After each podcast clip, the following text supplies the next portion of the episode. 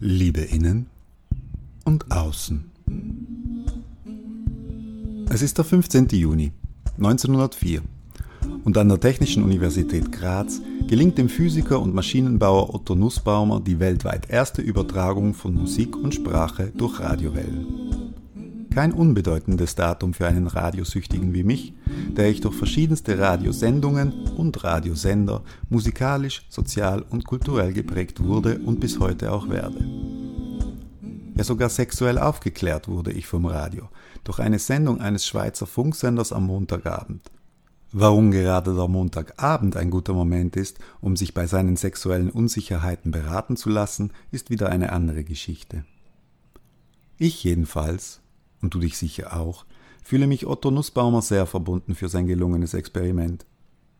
Spannend, dass er gleich danach die Arbeit an seinem Funksender links liegen ließ, wohl weil er gewusst hat, dass noch ganz andere Apparate gebaut werden mussten, um die ganze Geschichte abheben zu lassen. Ganz bodenständig übrigens die Musik, die er für die unter Anführungs- und Schlusszeichen erste Radiosendung gewählt hat. Das Dachsteinlied. Vom Dachstein an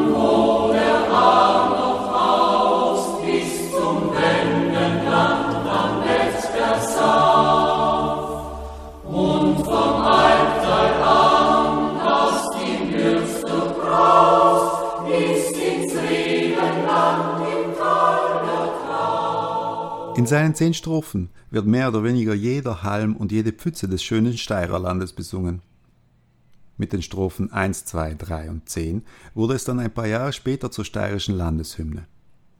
Ob die Steirer aus Zeitdruck oder wegen Grenzverschiebungen den Text gekürzt haben, weiß ich beim besten Willen nicht. Ich weiß aber, was im Kalender steht. Es ist der 15. Juni 1961 und um Grenzfragen geht es bei einer Pressekonferenz in Berlin, während derer auch gleich Grenzen verschoben werden. Jene der Wahrheit. Niemand hat die Absicht, eine Mauer zu errichten.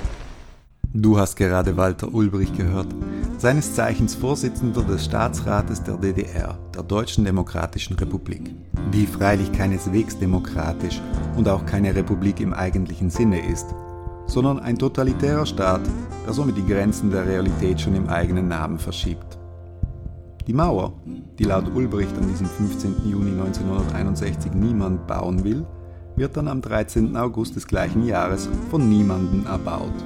Da es ja auch gar keinen Grund dafür gibt, denn niemand will in die DDR rein und schon gar niemand will raus aus diesem etwas stupiden und bigotten, korrupten und maroden Paradies deutscher Werktätiger. Auch nicht die Abertausenden Niemands, welche plötzlich aus Kofferräumen und selbstgebuddelten Tunneln in der Bundesrepublik Deutschland, also dem Westen, auftauchen. Und auch keiner von den mindestens 140 Niemands, die in der mehr als 28-jährigen Nichtgeschichte dieses Nichtbauwerks gestorben sind. Ich muss das nochmals hören, aber ohne Musik. Ich verstehe Ihre Frage so, dass es Menschen in Westdeutschland gibt, die wünschen, dass wir die Bauarbeiter der Hauptstadt der DDR mobilisieren, um eine Mauer aufzurichten, ja? Äh, mir ist nicht bekannt, dass solche Absicht besteht, dass sich die Bauarbeiter in der Hauptstadt hauptsächlich mit Wohnungsbau beschäftigen und ihre Arbeitskraft dafür voll ausgenutzt wird, voll eingesetzt wird. Niemand hat die Absicht, eine Mauer zu errichten. Eine wirklich heroische Verschiebung der Grenzen der Wahrheit, Walter. Lüge kommt ja von Leugnen was genau das ist, was der Genosse Staatsratsvorsitzende hier macht. Aber selbst der legendäre Lügenbaron wäre hierbei errötet. Ja, der mit dem Flug auf der Kanonenkugel, der Baron von Münchhausen und seinen sonstigen genialen Lügengeschichten. Mein persönlicher Favorit? Der Baron wird von einem tollwütigen Hund angegangen, welcher sich zwar nicht im Bein, dafür aber im Beinkleid des Barons verbeißt. Die Folge? Der Rock des Barons wird ebenso von der Tollwut gepackt und geht auf seinen Besitzer los. Dass tollwütige Textilien genauso viele Opfer wie die Nichtmauer zu Berlin gefordert haben, nämlich keine, also niemand, ist mehr als strittig. Aber niemand wird widersprechen, wenn ich sage, es ist der 15. Juni 1859 Und an der Grenze zwischen den USA und britisch Nordamerika fällt das erste, aber auch einzige Lebewesen einem Grenzkonflikt zum Opfer, der über zwölf Jahre dauern und erst durch die Vermittlung einer vom deutschen Kaiser Wilhelm I. eingesetzten Kommission beigelegt werden wird. Ein gutes Jahrzehnt davor sind die Grenzen zwischen den Vereinigten Staaten und britisch-Nordamerika, dem späteren Kanada, im sogenannten Oregon Treaty abgesteckt worden. Aufgrund einer Ungenauigkeit im Abkommen beanspruchen aber beide Parteien die San Juan Islands, zwischen Seattle und Vancouver gelegen. Und eben da entzündet sich der Konflikt, währenddessen sich 461 Soldaten der US-Armee 2140 britischen Soldaten sowie drei Kriegsschiffen gegenüberstehen werden. Doch bis auf diesen 15. Juni verläuft der Konflikt glimpflich und sein einziges Opfer ist und bleibt bis heute ein Hausschwein. Dieses das Schwein, die arme Sau, gehört einem irischen Bauern namens Charles J. Griffin, der, du ahnst es, auf dem Hoheitsgebiet der Krone seinem Tagwerk nachgeht und dabei einfach mal die Sau raus, also seinem Schwein, freien Lauf lässt. Dieser, der freie Lauf, führt, wie das freie Läufe oftmals so an sich haben, das Schwein direkt auf den Kartoffelacker des US-amerikanischen Landwirts Lyman Cutler, der es, also das Schwein, die arme Sau, dann kurzerhand erschießt. Der Aufforderung, das Schwein von seinen Kartoffeln fernzuhalten, begegnet der Ire der Legende nach mit einer fast schon an Kant anmutenden Maxime. Dass nämlich Cutler, wenn er es denn vermeiden will, dass seine Knollen im Saumagen enden, die Kartoffeln aus dem Schwein herauszuhalten habe. Griffin fordert 100 Dollar als Entschädigung, welche Cutler nicht zu zahlen gewillt ist woraufhin die britischen Behörden ihm mit Gefängnis und den amerikanischen Siedlern in ihrer auf der Insel vertretenen Gesamtheit mit Zwangsräumung drohen, woraufhin die Gesamtheit der Siedler sich bemüßigt fühlt, sich in die Schweinerei einzumischen. Und schon befinden wir uns mitten im Pig War, dem Schweinekonflikt. Dieser wird nach besagten zwölf Jahren beigelegt, die Insel den USA zugesprochen, und ich frage mich gerade, was Kaiser Wilhelm wohl gedacht haben mag, als ihn die Bitte um Schlichtung erreicht und er sich die ganze Geschichte samt schweinischer Ausgangssituation angehört hat. Ob sich das Schwein, die arme Sau, so so oder so angehört hat, können wir mangels eidesstattlicher Audioaufnahmen nicht wissen. Ein gesicherter Fakt aber ist, es ist der 15. Juni 1924 und in Detroit läuft der 10 Millionste Wagen des damals weltgrößten Automobilherstellers, der Ford Motor Company, vom Band. Wieso diese Tatsache unzertrennbar mit toten Schweinen verbunden ist, möchte ich dir gleich erklären. Dazu muss ich aber etwas ausholen. Am Anfang war das Wort. Das Wort war bei Gott. Nein nicht so weit. 1908 reicht vollkommen. In jenem Jahr zeitigt die geniale und an Besessenheit grenzende Ingenieurskunst des nicht minder genialen und fanatischen Autobauers Henry Ford motorisierte Ergebnisse, welche für alle Beteiligten Veränderungen ungeahnten Ausmaßes nach sich ziehen werden. Henry Ford hatte seine Ford Motor Company 1903 gegründet und es sich zur Gewohnheit gemacht, den neuen Modellen, welche er alle paar Monate zusammenschraubte, dem Alphabet folgend Buchstaben als Namen zu geben. Die Modelle A bis S scheinen dem aus einer einfachen Farmersfamilie stammenden Ford nicht die Erfüllung seiner automobilen Träume gebracht zu haben. Ein zuverlässiges Vehikel, das auch kleinen Brieftaschen Räder unter dem Hintern macht. Im Jahre 1908 aber ist es soweit. Ein neues Modell wird der Öffentlichkeit und somit potenziellen Käufern zugänglich gemacht. Und das sind für Ford schlichtweg alle Amerikaner. Das legendäre Model T, auch Tin Lizzy, Blechliesel genannt. Es ist die kopernikanische Wende im Autobau. Vier Zylinder, 20 PS, wahlweise mit Verdeck oder ohne, ungeheuer robust, kinderleicht zu reparieren und extrem günstig im Vergleich zu anderen Autos, die leicht dreimal so viel kosten konnten als das Model T. Es ist der erste wirkliche Wagen fürs Volk dem Ford die motorisierte Mobilität schmackhaft machen will, mit einem zuverlässigen, simplen und nahezu unkaputtbaren Auto für kleines Geld. Den unschlagbar niedrigen Preis kann Ford durch die Einführung der Fließbandarbeit in seinem Werk garantieren. Die Inspiration dazu holen sich Ford und seine Mitarbeiter aus einem industriellen Schlachthof, in welchem die Schweinehälften am Band hängend Schritt für Schritt verarbeitet werden, was massig Zeit spart und somit die Kosten senkt. Time is more valuable than money. That's why time is money. That's why the old saying, time is money. Time is money. Die Fließbandarbeit überfordert jedoch viele Arbeiter und sie laufen vor den Scharen davon, bis er nicht seinen wohl genialsten Einfall hat. Den 5 Dollar Mindestlohn pro Tag. Nie zuvor hatte man ähnliches erlebt. Aus dem ganzen Land bewerben sich Menschen und nahezu alle werden genommen. Denn der Laden brummt. Doppelt. Ja vierfach. Je mehr Autos Ford herstellt, desto günstiger werden sie. Und je mehr Arbeiter er entlöhnt, umso mehr potenzielle Käufer kreiert er. Der Erfolg des Model T und die dazu beitragende maschinisierte, rationalisierte Herstellung liefern den Startschuss für unsere moderne Konsumgesellschaft. Jetzt gilt es, die Ärmel hochzukrempeln und mit vereinter Kraft neue Märkte zu erobern. Ich fordere Sie auf, die überholten Strategien von gestern wegzuwerfen. Ich fordere Sie auf, sich von Ihren altmodischen Skrupeln zu befreien. Ich fordere Sie auf, sich von der Vergangenheit zu verabschieden und mit uns in die Zukunft aufzubrechen. Für das Wohl unseres geliebten Vaterlandes und seiner stolzen Tradition. Für das Wohl unserer Demokratie. Für das Wohl unserer Firma. Für das Wohl der Familie. Für das Wohl unserer Kinder. Für Mutterschutz. Für Apfelkuchen. Für Hundekinder und Babykatzen. Für alles, was uns lieb und teuer ist. Es gibt nur ein Wort, das all dies möglich macht. Ein Wort, das die ganze Welt zusammenhält. Und das Wort heißt verkaufen. Ihr sollt euch auf die Socken machen und verkaufen, verkaufen, verkaufen. Ihr sollt eure verdammte Großmutter verkaufen. Eure Seele sollt ihr verkaufen. Verkaufen, verkaufen. Da kann man jetzt dazu stehen, wie man will. Ich persönlich finde sie zum Kotzen.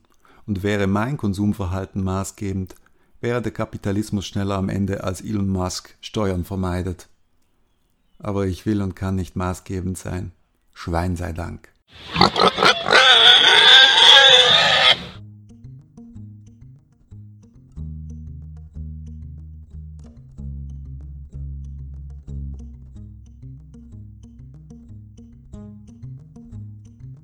Es ist der 15. Juni 2021. Es ist der 166. Tag des Jahres und somit verbleiben 199 Tage bis zum Ende dieses bizarren Erdumlaufs um die Sonne. Und ich denke schlicht und einfach eines. Mir soll keiner behaupten, dass die Ironie der Geschichte nur eine Redewendung ist. Kapitalismus und Konsum gibt es in verschiedensten Formen seit Menschengedenken. Ich nenne nur mal Tulpen als Beispiel. Aber ist es nicht bezeichnend, ja fast schon episch ironisch, dass die Produktions- und Kauffutterwelt, wie du und ich sie heute kennen, mit toten Schweinen beginnt? Genauer gesagt, mit halbierten toten Schweinen? Dass die Idee, den Prozess des schrittweise Entnehmens von ungenießbarem Innereien und Filetstücken auf den Kopf zu stellen, um einem Gerät schrittweise seine Komponenten an und reinzuschrauben, innerhalb eines Jahrhunderts dazu geführt hat, dass wir selbst uns bereitwillig in Hälften geteilt an den Haken hängen und am Band durch die Fabriken dieser Welt fahren, um unsere Kaufkraft, unsere Kreditwürdigkeit, unsere Kauf-, Sauf- und Fressgewohnheiten, unsere Urlaubs- und Sexvorlieben darzubieten? Denn was sonst ist dieses digital-narzisstische Panoptikum, das wir unsere Zivilisation nennen, rein ökonomisch gesehen. Und es beginnt mit Henry Ford, der sich fast 20 Jahre lang weigert, ein Nachfolgemodell für die Tennessee auf den Markt zu bringen oder ihr auch nur einen unbedeutenden Gimmick hinzuzufügen, um dem mehr oder minder bemittelten Autofahrer das Gefühl zu geben, nicht mehr up-to-date zu sein.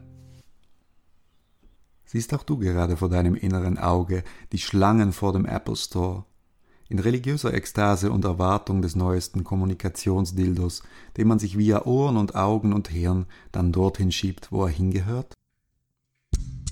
General Motors hat damit vor fast 100 Jahren begonnen. Plötzlich war rechts, was vorher links war, und schon galt links als veraltet und somit musste rechts her.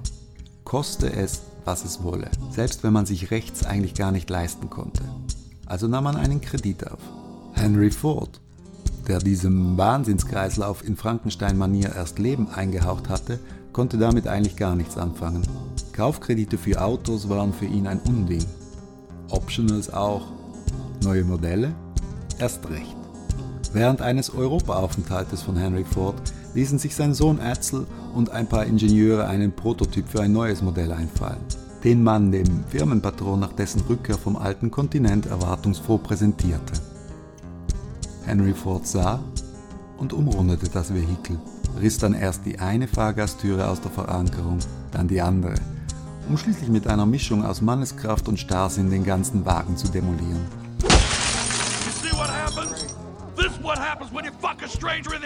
Der Mann könnte einem glatt sympathisch sein, wären da nicht sein verabscheuungswürdiger Antisemitismus und die diktatorische Strenge, mit welcher er seine Arbeiter behandelte, die er zu guten Amerikanern erziehen wollte und zu diesem Zweck bis in die Privatsphäre hinein bespitzeln ließ. Nein, die Ironie der Geschichte ist nicht nur eine Redewendung. Sie ist eine Kraft im Universum. Glaubst du mir nicht? Dann sieh dir mal Modern Times von Charlie Chaplin an.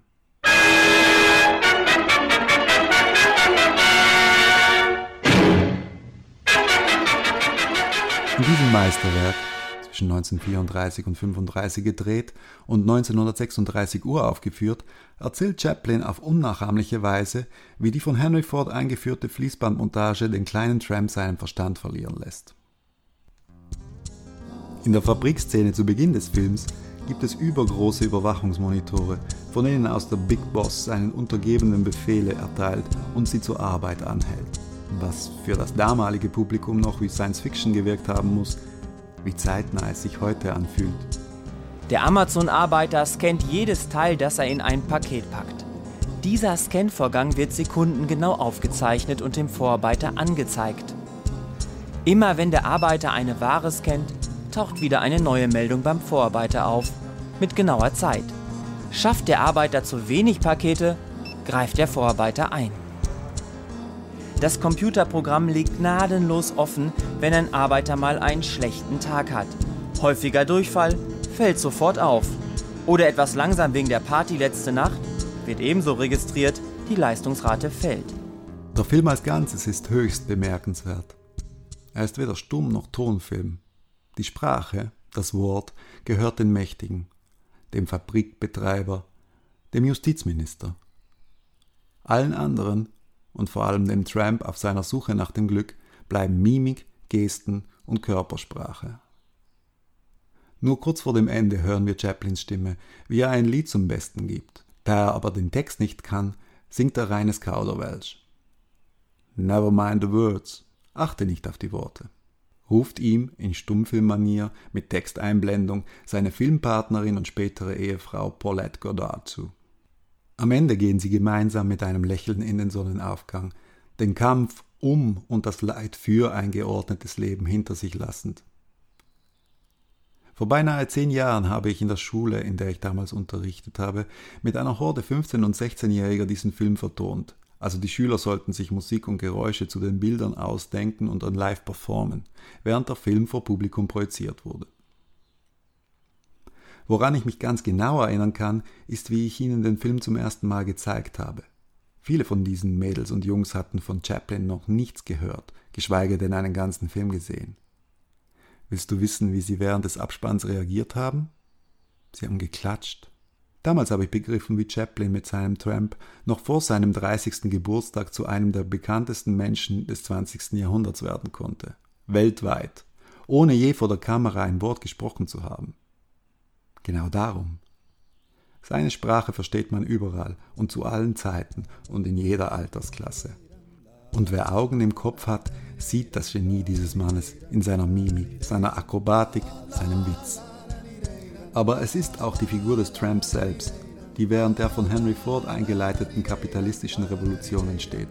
Einmal tollpatschiger, mal schelmischer, mal anarchischer, dabei aber immer absolut liebenswürdiger Verlierer mit dem man sich sofort verbrüdern will, außer man heißt Henry Ford oder leidet an Paranoia vor Kommunisten.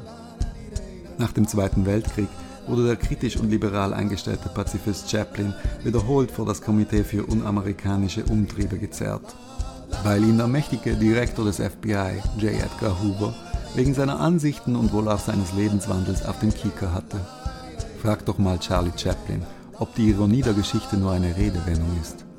Er, geboren und aufgewachsen in ärmlichsten Verhältnissen in England, der absolute Self-Made Man, der bestbezahlte Schauspieler schon in seinen Zwanzigern, der United Artists mitbegründete, womit er seine Filme nicht nur schrieb, vor der Kamera stand, bei ihnen Regie führte und zum Teil die Musik für sie komponierte, sondern sie auch vertrieb.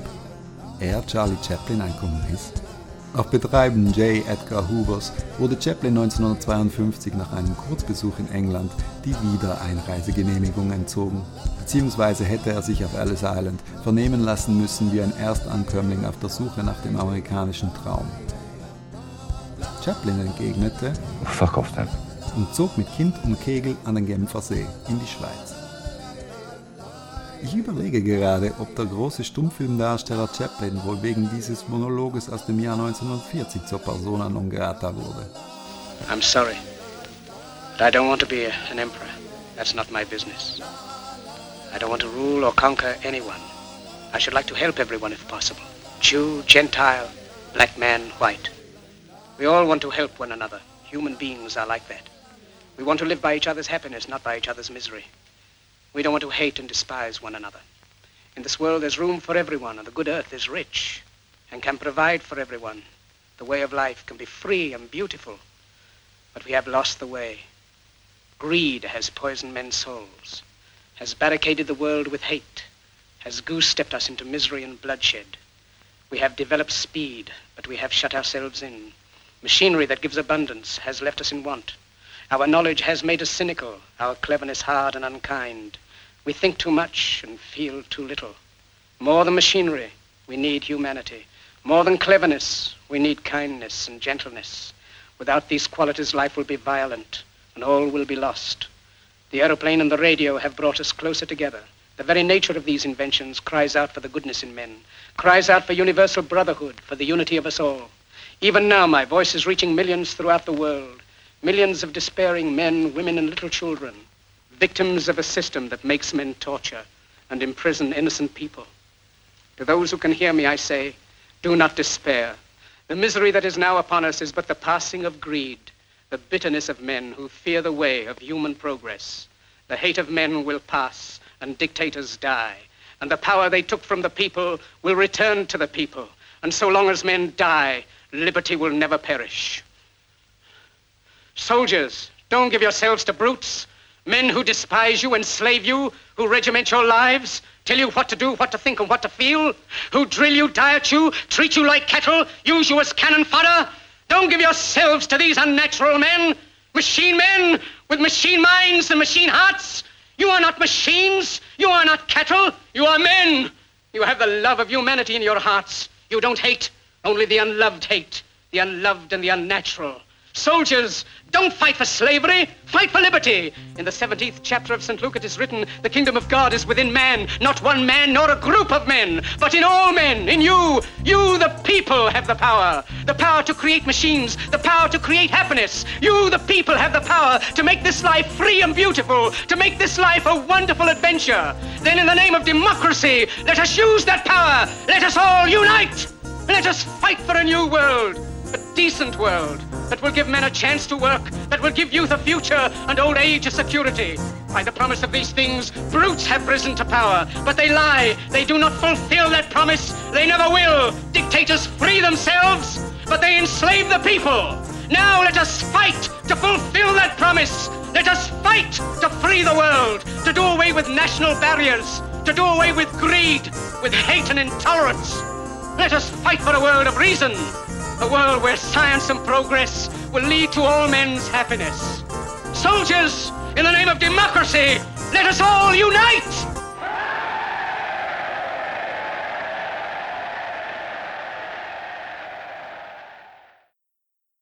Es ist der 15. Juni 2021. Und nach diesem Monolog denke ich gerade, dass ich den Podcast eigentlich gleich beenden könnte. Ich meine nicht nur diese Folge, sondern überhaupt. Und überhaupt das Schreiben. Ich spiele jetzt einfach Ping-Pong für den Rest meines Lebens. I played ping pong, even when I didn't have anyone to play ping pong with. Sei tapfer, Thomas. Und schreib doch einfach eine Überleitung zur Zielgeraden dieser Folge. Wie zum Beispiel, es ist der 15. Juni 1993 und in Wimbledon stirbt James Hunt, Sprössling eines Londoner Börsenmaklers, Formel 1 Weltmeister dank seines draufgängerischen Fahr- und Superstar dank seines exzessiven Lebensstils, mit nur 45 Jahren an einem Herzinfarkt, nachdem er unzählige Unfälle bei Höchstgeschwindigkeiten überlebt hatte. In diesem Zusammenhang einen Rennfahrer zu zitieren, mag ungewöhnlich sein, aber aufgrund seiner Vita hat er über Grenzüberschreitungen, Sau rauslassen und Kapitalismus einiges zu erzählen. Kurz nach seinem Weltmeistertitel entfährt James Hunt nämlich Folgendes. Die Summe des Lebens muss die Lust am Leben sein. Wo liegt der Sinn darin, eine Million Medaillen, Cups und Trophäen zu sammeln, wenn du keinerlei Spaß dabei hast? Wie kann man das Gewinnen nennen?